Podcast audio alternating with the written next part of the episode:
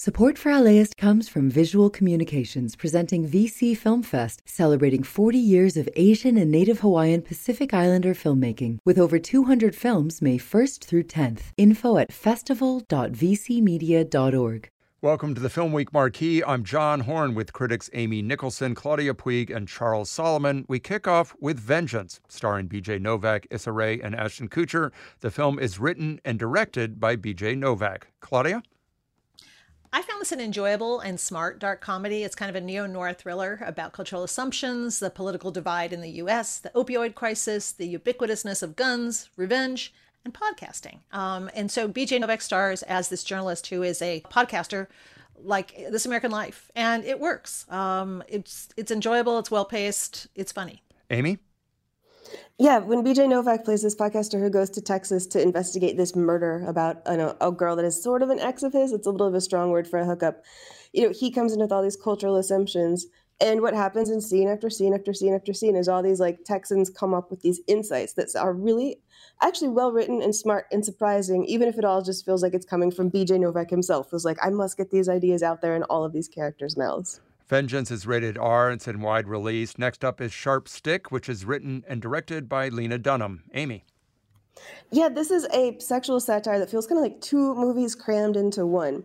The first half is a good half. It's about this like innocent virgin who kind of winds up in this love triangle between Lena Dunham, who plays like a really messy, normal, realistic kind of woman who can't commit at all to this kind of fantasy. The second half, it tries to become a coming of age movie and it doesn't work at all. But the first half, I'm still really thinking about. Claudia.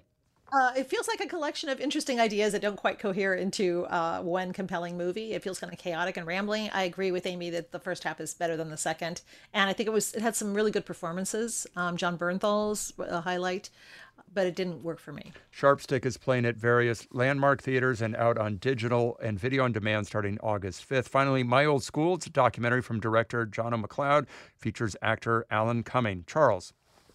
Uh, this was quite the scandal in Scotland about a curious, not very likable character who went back to his old high school when he was 30 years old. And it uses animation um, to supplement the talking heads of his former classmates, but I found it repetitious and I got impatient with it. Claudia? I thoroughly enjoyed this film. I thought it was a documentary with a lot of twists and turns and uh, quite a bit of wit. Um, yes, I would have liked to have seen a little bit more about the repercussions of what happened to this person who uh, kind of was in, char- in, charge of the hoax, but I thought it worked really well the way it was told um, by the, the classmates. My Old School is playing at the Monica Film Center, and the film is unrated for our critics. I'm John Horn, inviting you to listen to the full hour of Film Week, where you can hear my interview with Old School director Jono McLeod. It's at kpcc.org or wherever you get your podcasts. Have a great weekend. The LAist Spring Super Sweeps is happening now. You can win amazing prizes while supporting your source for local fact based journalism.